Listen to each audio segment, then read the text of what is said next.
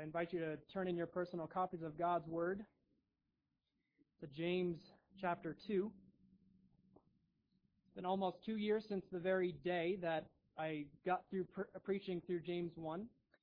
And I know that you guys, uh, you're very good note takers. I know that throughout these last two years, you've been thinking uh, a lot about chapter 1 and the five sermons that I went through. Um, but for those who maybe didn't take as good notes or don't have that as readily on your mind, let me just remind you a little bit about chapter 1 and some of the things that we looked at. Uh, James is really concerned about practical religion. He wants to know how, or he's exhorting us, how do we walk a, a pious life? How do we have a, a pure faith that's undefiled? He's going to give us three criteria for what that looks like and how we live that out. And the first is controlling your tongue. Second, it's caring for the needy. And then third, it's keeping your life pure. And in these 13 verses that we're going to look at from James chapter 2, he's going to be focusing on that second facet, the caring for the needy. And what I hope that we see throughout this, uh, our time tonight, is that this is a far and broad uh, principle that we see in this passage. It's not just limited to the rich and the poor, but it is, uh, has a very broad scope for us to consider. And so our passage is chapter 2, verses 1 to 13, but just for context, I'm going to go up to chapter 1, verse 22 and read down from there. And so again, let's give our careful attention to the reading of God's holy word. James chapter 1, verse 22. But be doers of the word, and not hearers only, deceiving yourselves. For if anyone is a hearer of the word and not a doer, he is like a man who looks intently at his natural face in a mirror. For he looks at himself and goes away and at once forgets what he was like. But the one who looks into the perfect law, the law of liberty, and perseveres, being no hearer who forgets, but a doer who acts, he will be blessed in his doing. If anyone thinks he is religious and does not bridle his tongue, but deceives his heart, this person's religion is worthless. Religion that is pure and undefiled before God the Father is this to visit orphans and widows in their affliction, and to keep oneself unstained from the world. My brothers, show no partiality as you hold the faith in our Lord Jesus Christ, the Lord of glory.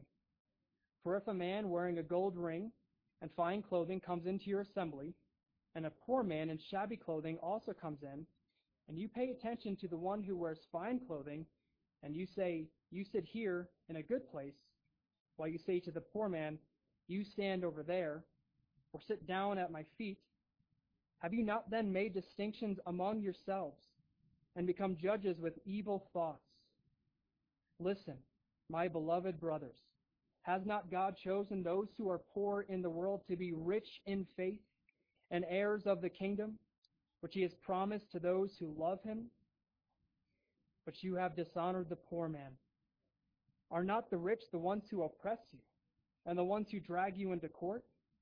Are they not the ones who blaspheme the honorable name by which you were called? If you really fulfill the royal law according to the scripture, you shall love your neighbor as yourself, you are doing well. But if you show partiality, you are committing sin and are convicted by the law as transgressors. For whoever keeps the whole law, but fails in one point, has become guilty of all of it. For he who said, Do not commit adultery, also said, Do not murder. If you do not commit adultery, but do murder, you have become a transgressor of the law. So speak and so act as those who are to be judged under the law of liberty. For judgment is without mercy to one who has shown no mercy. Mercy triumphs over judgment. Amen. This is the word of God. Let us ask his blessing uh, upon it and take a moment to pray. Lord Jesus, as we hear the, your word open to us, Right now, I pray for the congregation that you would give them ears to hear and hear not my voice, but the voice of Jesus Christ speaking through me. Father, keep my lips from anything uh, that is a, a, lie or untrue, but keep my, my lips pure. presenting clearly what the text is saying. I pray that you would illuminate this passage, open up our eyes uh, and our minds so that we could see the glories that are here for us. We ask this in Jesus' name. Amen. The kingdom of, of man, excuse me, the kingdom of God does not operate as the kingdom of man does. The kingdom of man operates on the senses. It looks at things that can be seen, that can be tasted, that can be touched.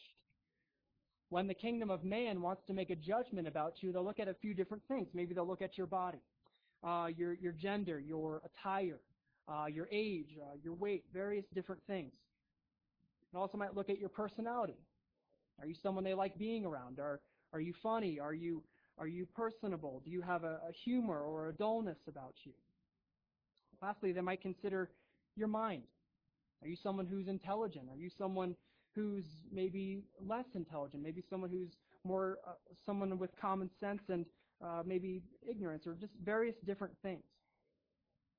And then after the world looks at all those things, it will make a judgment about you to see whether you're worth their time or if they can gain something from you, if you have something that could help them uh, benefit from, if, they, if you can serve to give them an advantage. But this is not how the kingdom of God operates. The kingdom of God operates from a completely different paradigm. Some have called the kingdom of God the upside down kingdom. Because Jesus, when he looks at you, he's not looking at the same things that the world looks at. He's not looking at how intelligent you are, how attractive you are, how rich that you are, all the things that the world would like you to be. Uh, Christ is really not interested in those things, those outward things.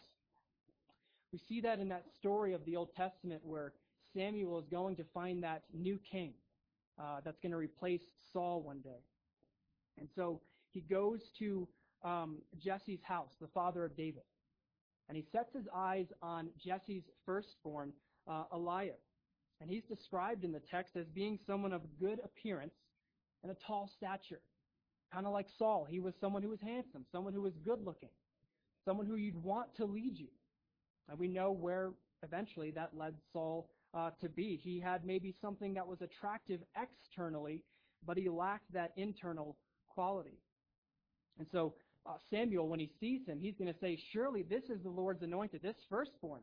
Eliab, look at this guy. He's going to be a great king for Israel. And the Lord's going to gently correct him, and he's going to instruct Samuel from 1 Samuel 16:7.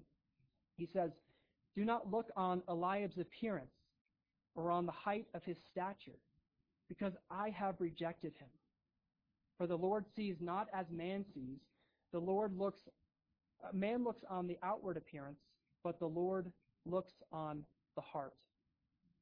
And so, brothers and sisters, this is who we are to pattern our life off of. This is the, the God that we are to imitate, Jesus Christ. We are to imitate the Lord in this way. And so, as believers in Jesus Christ, the first verse of our of our text from chapter 2 is calling us, exhorting us to show no partiality. And just to briefly define what that is, what does that even mean? What is to show partiality? How we're going to understand that word throughout this text is really just showing personal favoritism based on some outward appearance, making a, a mental judgment about someone, maybe putting someone in a certain camp uh, in your mind, uh, or, or putting them off to the side. We need to hear this text because as uh, believers, we are prone to do this. We are still prone to show personal favoritism. Um, but again, perhaps that's not something that uh, we're convinced of. Maybe you approach this text and you think to yourself, isn't there more important things for us to talk about than just personal favoritism? Aren't there more commandments that are, are more pressing for us to consider? But I want us to really see in this text tonight that this is a very big deal when we show this kind of favoritism, uh, lifting someone up over another one, not based on anything else but their outward appearance, their, their maybe their wealth, their marital status, their career. All of these things, when we when we judge someone by them, we are walking opposed to our faith uh, in Jesus Christ. And so we're going to look at four points in our text tonight. And the first one is that we are called to uh, do not show favoritism because it violates faith. Verse 1 in the ESV reads, My brothers, show no partiality as you hold the faith in our Lord Jesus Christ, the Lord of glory. The New Living Translation does a good job of getting this idea across that's in the Greek, and it's going to translate the verse as How can you claim to have faith in our glorious Lord Jesus Christ if you favor some people over others? That's the question. How can you claim to have faith uh, in Christ when we favor one person over uh, another? And so we see in this passage again that faith and favoritism cannot mix together. But how exactly is our faith violated when we show this kind of favoritism? Why is James saying uh, this? Why is he bringing faith uh, into this conversation at all? We need to consider that faith is both personal and then it's also communal or corporate. So that personal faith is that when we look to Jesus Christ and we, we receive him, we rest upon him alone for salvation as he's freely offered to us uh, in the gospel. This is the faith that every person in this room needs to have in order to enter into the kingdom uh, of God, looking to Jesus, not to yourself, but trusting, resting in Jesus Christ for your salvation. There is no other way to enter into that celestial city apart from Christ. But then there's the communal aspect of our faith. Uh, even right now, we're gathered together communally. We're gathered together as a, a corporate body, together, sharing our faith. We exist as the body of Christ together, with Christ being our head. So, in the body of Christ, we can have many different uh, gifts, many different talents and functions. And some are maybe more glamorous than others, more praiseworthy, so to speak, than others. But yet, every single part of the body of Christ is necessary. None of you are a throwaway. Springs Reformed Church would be hurt if one member from it left because the body of Christ is that uh, important. You function together as one, not various different parts, but one body in Christ. Imagine just for a moment, you could think about how Paul talks about this. Imagine if you thought a part of your body was useless, so you just maybe got a scalpel and you removed it. You would never do that because even if it's something that you may not feel is that important, every part of your body has been uniquely and purposefully designed by God. And so the same could be said of the church, the body uh, of Christ. And so, thus, if we favor some people over others, we are violating this communal faith, this corporate faith that we have together as the body uh, of Christ. And then we also violate, just as importantly, our personal faith in Christ. Why did God save you? Was it because you were so great, you had something so spectacular to offer to uh, the church, or was it because we, all of us in this room, are, are poor, needy, weak sinners in need of a great Savior? Famous quote that I have hanging up in my classroom at ECA. Jonathan Edwards once said, You contribute nothing to your salvation except the sin that made it necessary. And so, if that's our lot, our starting point as a Christian, how then could we go and, and look at someone else and say that we are maybe better uh, than them? Uh, Christ saves sinners. We don't save ourselves. Christ shows mercy to those who do not show mercy to one another. And so look how contradictory to faith uh, this is in the case study of verses 2 to 4 in chapter 2. James says, For if a man wearing a gold ring and fine clothing comes into your assembly, and a poor man in shabby clothing also comes in. And if you pay attention to the one who wears fine clothing and say, You sit here in the good place, while you say to the poor man, You stand over there, or sit down at my feet, have you not then made distinctions among yourselves and become judges with evil thoughts? What was the treatment of this man based upon? It was based upon his outward appeal.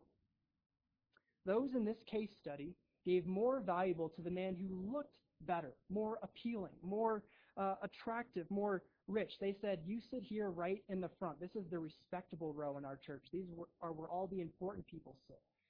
While they looked at the poor man who maybe had a smell about him, maybe he doesn't have his own home, maybe he's not someone you maybe want to have in your home, uh, maybe it might make you a little bit uncomfortable. He says, You sit here at, at my feet, or you stand back over there.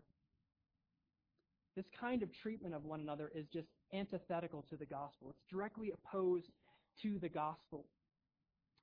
Consider the fact of God's sovereignty over prosperity and poverty. Think about just some individuals in your life, or maybe even you could think of yourself. You have worked harder than anyone. You have uh, you are very intelligent. You are very skillful in whatever your craft is. But throughout your life, you've had these stumbling blocks, these things that you get a lot of money in your bank account, and something happens and it's wiped away, it's lost, and you just can't ever seem to get ahead. Again, maybe that's yourself, or maybe that's someone you know. And then there's other people in life that maybe don't try as hard. They don't apply themselves in certain ways that maybe uh, the more skillful per- person does, and they seem to be very prosperous, very rich. We read in 1 Samuel 2, verse 7, this idea that God's sovereign even over that. It says, The Lord makes poor and makes rich. He brings low and he exalts.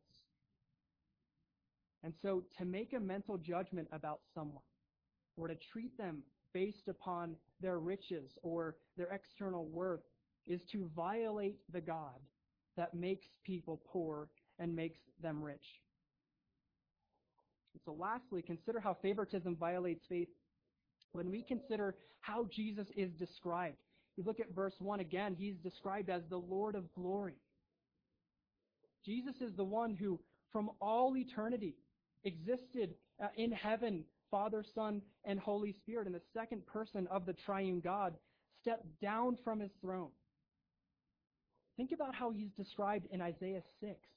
His, the train of the robe fills the temple. When Isaiah was standing before God, there was nowhere he could stand where he wouldn't be stepping on the robe, the train of Christ Jesus. And this Christ, this the second person of the triune God, traded that for a time to be born here on earth. How much did Jesus have at his death? What did he own? What was his property like? He didn't own lands. He didn't have a wife. He didn't have children all that he had was the clothes on his back, and people casted lots for them. Jesus said in Matthew 8:20, "Foxes have holes, and birds of the air have nests, but the Son of Man has nowhere to lay his head." Think about how the people in James' day may have treated Christ if he were to come into their assembly. He didn't have gold. He didn't have nice apparel. Wore the same thing every day. He may have smelled a little bit. He didn't have any uh, anywhere to, to, to rest his head. And yet he did what he did for us. And so this is how the sin of favoritism violates your faith, but uh, very closely connected to it is secondly, you must not show favoritism because it violates God. Do not show favoritism because it violates God that case study of the rich and the poor shows how easy it is for us to live in the kingdom of man.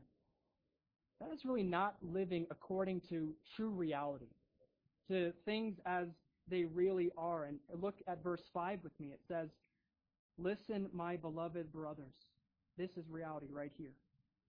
Has not God chosen those who are poor in the world to be rich in faith and heirs of the kingdom which he promised to those who love him? This is the reality that God has shown all throughout redemptive history. God often is choosing the poor, the weak, the needy, rather than those who are haughty, those who are uh, exalting themselves. You could think about when God uh, saved Israel from Egypt. God chose slaves to be his people. He didn't choose Pharaoh. He didn't choose the slave masters. In fact, God deliber- deliberately goes out of his way to choose Israel because they are such a pitiful people. Deuteronomy 7, verses 6 to 8 explains this idea. Moses writes, The Lord your God has chosen you to be a people for his treasured possession out of all the peoples who were on the face of the earth. It was not because you were more in number that any than any other people than the Lord set his love on you and chose you, for you were the fewest of all the peoples, but because the Lord loves you. And so, lest any of us think that God saved us because there was something so valuable in and of ourselves, because we had something so great to offer to God, the Holy Spirit in this that passage, He humbles us. God chose Israel because they were weak and pitiful, slaves in bondage under Pharaoh, working hard day after day. God chose them because He chose them. God loved them. God loved you because He loves you, period. You don't need to go on farther than that. Jesus Christ has done all the work for you. Thus, God loves you because of the work of Christ. And so while the world may dishonor the poor, we see three spiritual blessings that the weak have as they're described in verse 5. They're rich in faith, they're heirs of the kingdom, and then they're lovers of God. That's the reality. Those, those poor people, the, the weak and needy in this world, if they're in Jesus Christ, they are actually rich in faith. Every person in Christ is an heir to the kingdom and in the kingdom of God. Every person who has the Spirit of God dwelling in them, though they may be right now in rags and in poverty and maybe living paycheck to paycheck, will one day sit on the throne with Jesus Christ in all this splendor, having uh, a robe of righteousness given to them that's not their own. It was paid for with the blood of Jesus Christ. All these things are going to be given to those who are currently poor, but those who are in Jesus Christ. Consider again this another passage that makes this point. 1 Corinthians 1 verses 26 to 29 it says, Not many of you were wise according to worldly standards. Not many of you were powerful. Not many were of noble birth. But God chose what is foolish in the world to shame the wise. God chose what is weak in the world to shame the strong. God chose what is low and despised in the world, even things that are not, to bring to nothing things that are, so that no human being might boast in the presence of God. We need to have our eyes opened to this reality and see things as they really are. Of all the places that it would be wrong to show favoritism, in the church of Jesus Christ would be the place that it would be the most out of order, the, the, the most sinful. The church is the city where the widows and the fatherless and the weak go, where the spiritually bankrupt go to have salvation and go to have their needs met. And so, as I was thinking about this text, thinking about your context, and I want to give three very practical applications for how we can apply this text and go beyond just uh, the riches and the poverty and think about how this can be applied in other ways as well, more broadly speaking. So, one of the things we in the RP Church need to be aware of and on guard against is treating people differently maybe on their understanding of theology, maybe their understanding of Reformed theology, covenant uh, theology. Maybe in our minds we put people into two different camps. Those who have read Calvin's Institutes over here, those who uh, have never even heard of that book or anything other of covenant theology, maybe they can't even define what that is in another camp on maybe the JV squad. Good theology is 1000% demanded by God in Scripture. But we must never think that we're better than someone else can, because we can define a term like supralapsarianism when others can't. We ought to be humble. The same spirit that was in John Calvin was in that Arminian John Wesley. And if we only associate with those who think exactly like we do and, and only have a, fellowship and and a love for those who are just like us, we're going to ostracize ourselves from the rest of the body of Christ who very well may be much farther along in their sanctification than some of us are. And so we ought to be praising God that He doesn't demand perfect theology to get into heaven because if that was the case, not a single person in this room would be able to enter. All of the church, to some varying degree, is in need of correction, is in need of God's opening our eyes to see the scriptures more clearly. And the second way I want uh, we can apply this text, the principle in this text, and this is going to take some a little bit of explanation, so allow me to explain what I'm what I'm getting at here. But playing favorites with preachers. There's nothing wrong with preferring one preaching style uh, over another. You guys are in a very difficult case. If I was in your shoes, I would have a hard time having a new preacher come in and preach in a different style, a different fashion than uh, the person that was in there before him. Uh, um, be difficult for us to listen to those different voices. Uh, you don't always have to uh, have a feel. You don't always have a feel for how they communicate, and it can get time it takes time to get used to. But we, we have to approach the preaching of God's word not based on the preacher. Certain preachers might come in that you maybe have a hard time listening to, but listen to them and discern by the word of God. Listen to them as if it's actually Jesus Christ speaking to you, because it is. Let me explain. Ephesians 2:13. Paul's writing to the Ephesians about Jesus Christ, and he says, And he, Jesus, came and preached peace to you who were far off, and peace to those who were near. Jesus Christ never went to Ephesus. It's about a thousand miles or so away from Israel uh, by land. Uh, so, what could Paul possibly be talking about here? Well, Jesus is preached. Jesus is actually preaching through the preachers, through the apostles, through the prophets. And so when a preacher comes to take your pulpit, listen to them uh, and discern what they are saying by the word of God. And remember that it is Christ speaking to you more than just the man who speaks. And then lastly, one more application. Another one that needs explaining is uh, uh, has to do with being on guard against uh, playing favorites with those you get along with, and be on guard especially against avoiding those you have unresolved conflict with. If you're a member here at Springs Reformed Church, Christ calls us, uh, calls you to love one another. Christ isn't interested in your playing nice and your putting on a good show when you're when you're talking uh, to one another, but he wants his children to be in harmony to be at peace, to work through those conflicts, to, to, to resolve those issues. Paul again writes in 1 Corinthians 12:21 he says, "The eye cannot say to the hand, I have no need of you, nor again the head to the feet, I have no need of you." Every member in this body is needed, and every member bears the image of God. And to avoid one another, is to avoid the God who placed his name upon the individual believers uh, of this church.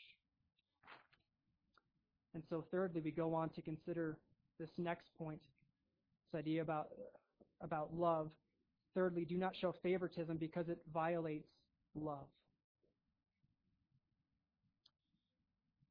At this point, we could still maybe easily deceive ourselves into thinking that maybe playing favoritism based upon some outward appearance or some status really isn't that big of a deal. Maybe you even think about how you do that sometimes as well, and it's just not too big of an issue to you. But look at verses 8 to 11 with me, and we're going to look at this and see that it is a, a rather uh, significant uh, issue. Verse 8 says, If you really fulfill the royal law according to the scripture, you shall love your neighbor as yourself. You are doing well. But if you show partiality, you are committing sin and are convicted by the law as transgressors. For whoever keeps the whole law but fails in one point has been guilty of all of it. For he who said, Do not commit adultery, also said, Do not murder. If you do commit adultery, excuse me, if you do not commit adultery but do murder, you have become a transgressor of the law. And so James uses extravagant terms to describe the law, and there's some disagreement about why he's using this word royal, but the, the main thing that he's getting at is he's chiefly referring to this law of love. Notice that the law here is not simply you shall love your neighbor, period. But notice those last two words. It says as yourself. So that we can continue living and take care of our bodies, God has put in us uh, self-preservation. Uh, we know that when we're hungry, we need to seek out food to nourish our body. It's something good that we take care of ourselves. It's, it's a good thing that we have that desire. When we need sleep, we seek it out. Maybe we don't always find it for various different reasons, but we do seek it out to try to, to care for our bodies. But if you show favoritism uh, in, in that way, in, in the body of Christ, you are convicted as a transgressor. And so suddenly this command to love your member, it's going to take on this, this amplified meaning. Again, this loving your neighbor as yourself. There are none who do not violate this royal law of love. Favoritism is just one of countless ways that we violate this law. Unless we think, again, that this isn't that big of a deal. That, yeah, maybe I, I play, uh, or I, I play favorites over here, but I don't do this sin, or vice versa. Uh, we see uh, that if we uh, violate just one law, we're guilty of breaking all of them. One commentator gives a helpful comment. He says, if we view the law as a series of individual commandments, we could assume that disobedience of a particular commandment incurred guilt for that commandment only. But in fact, the individual commandments are part and parcel of one indivisible whole because they reflect the will of the one lawgiver. To violate just one commandment is to disobey God himself and render a person entirely guilty before him.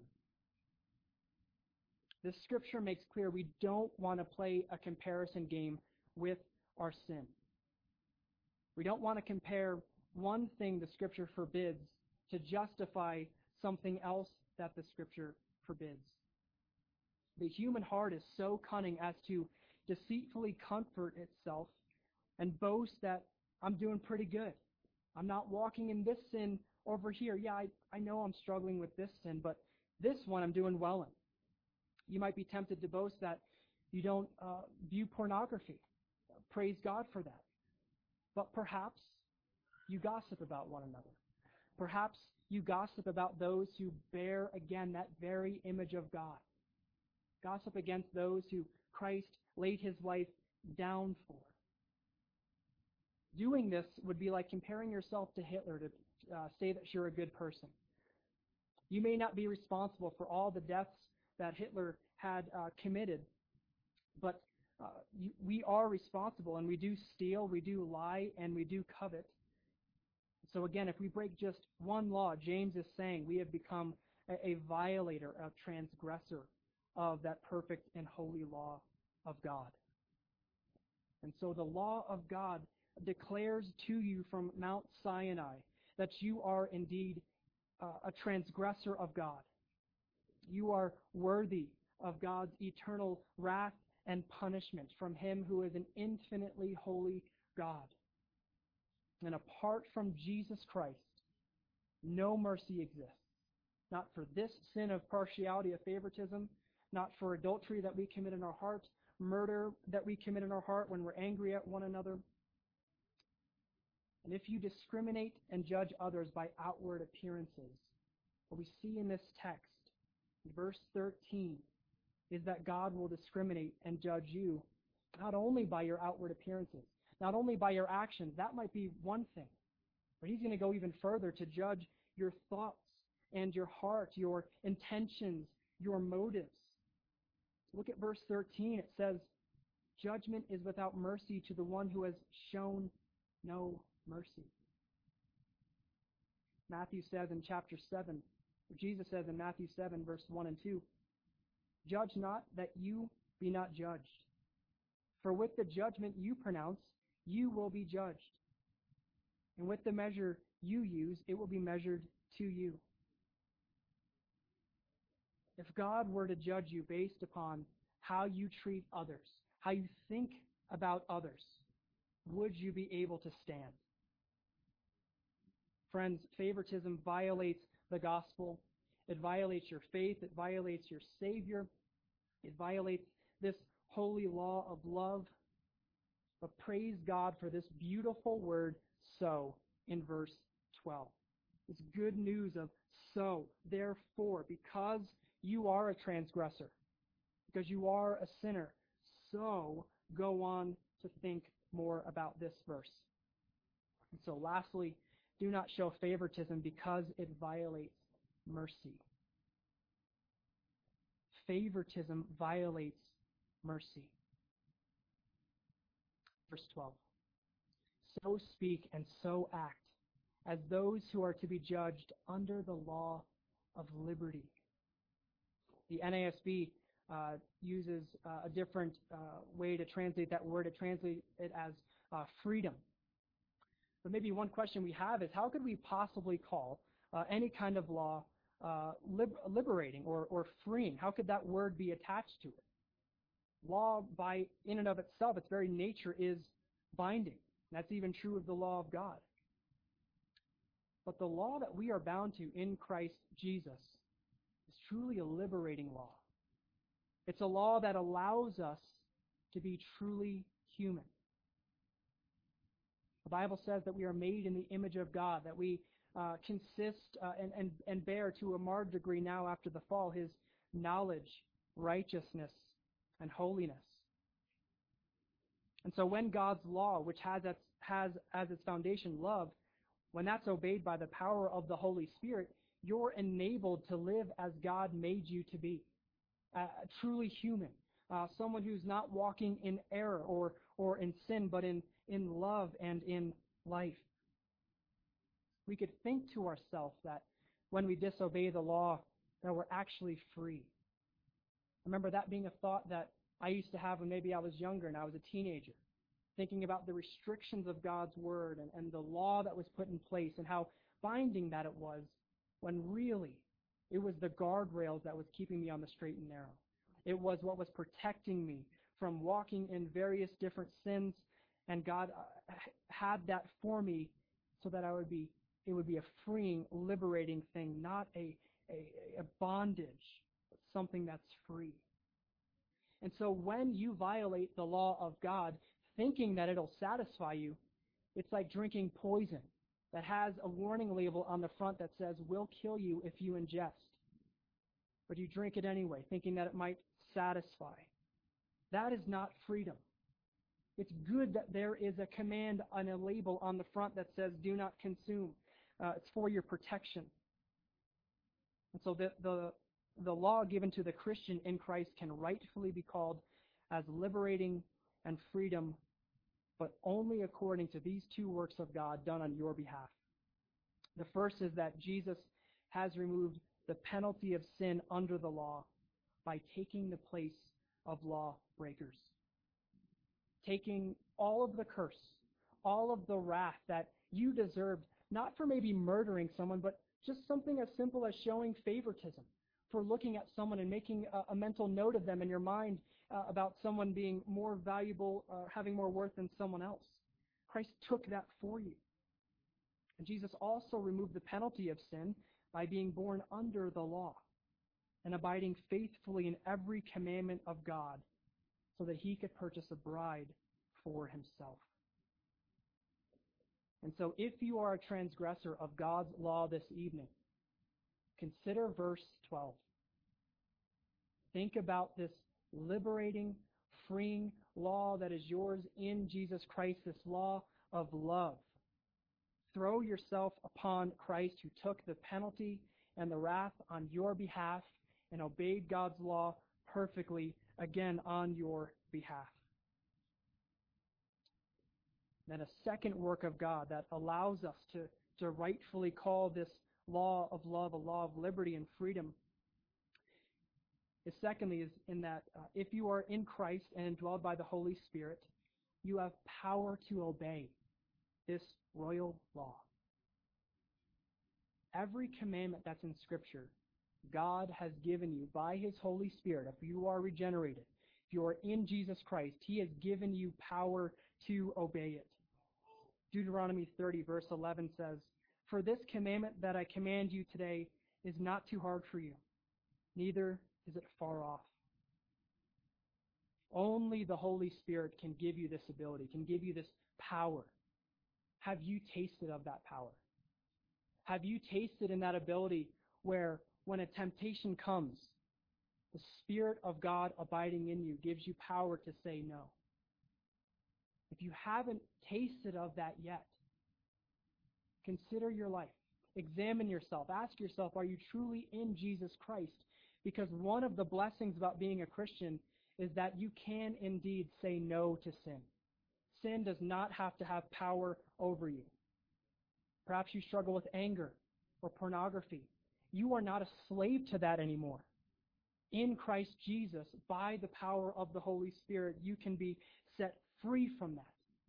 Not to give in to the harsh slave master, uh, the, the harsh Pharaoh uh, reigning over you, but you can submit yourself to Christ Jesus. So, how can you be set free to live in the law of liberty while still judging others and judging them by outward appearances? That man who does that lives as if he's still under that harsh, judgmental, unforgiving law of Moses rather than the law of liberty in Christ. In Christ, know that you have received mercy without end. Therefore, we must show mercy without end to one another. We must share that grace that we have received. Remember that Christ despises mental judgments that we make of one another. Remember that Christ Jesus didn't just die for you if you are in Christ, but he died for all of the elect uh, in the church. Every member in the invisible church, Christ died for. And so praise God that because of the work of Christ, mercy triumphs over judgment.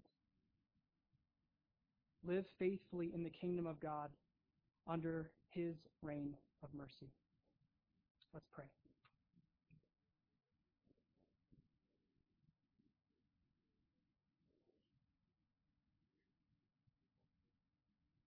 Father, we ask that as we consider our sin and this sin of favoritism and partiality and making mental distinctions of one another, we pray that you would humble us and you would forgive us, and that you, by the power of your Holy Spirit, would help us to obey this great commandment of love, in which, if we obey that commandment, we fulfill and walk in all of the other commandments. I ask for your blessing upon this congregation, upon Springs. Thank you so much for this day where I got to spend with them. Bless them as they consider this sweet balm of Christ and the gospel. Apply it to them, Holy Spirit. May they know the sweet comfort of being released from that law of Moses and enabled to walk under the law of liberty in Jesus Christ. It's in his name that we pray. Amen.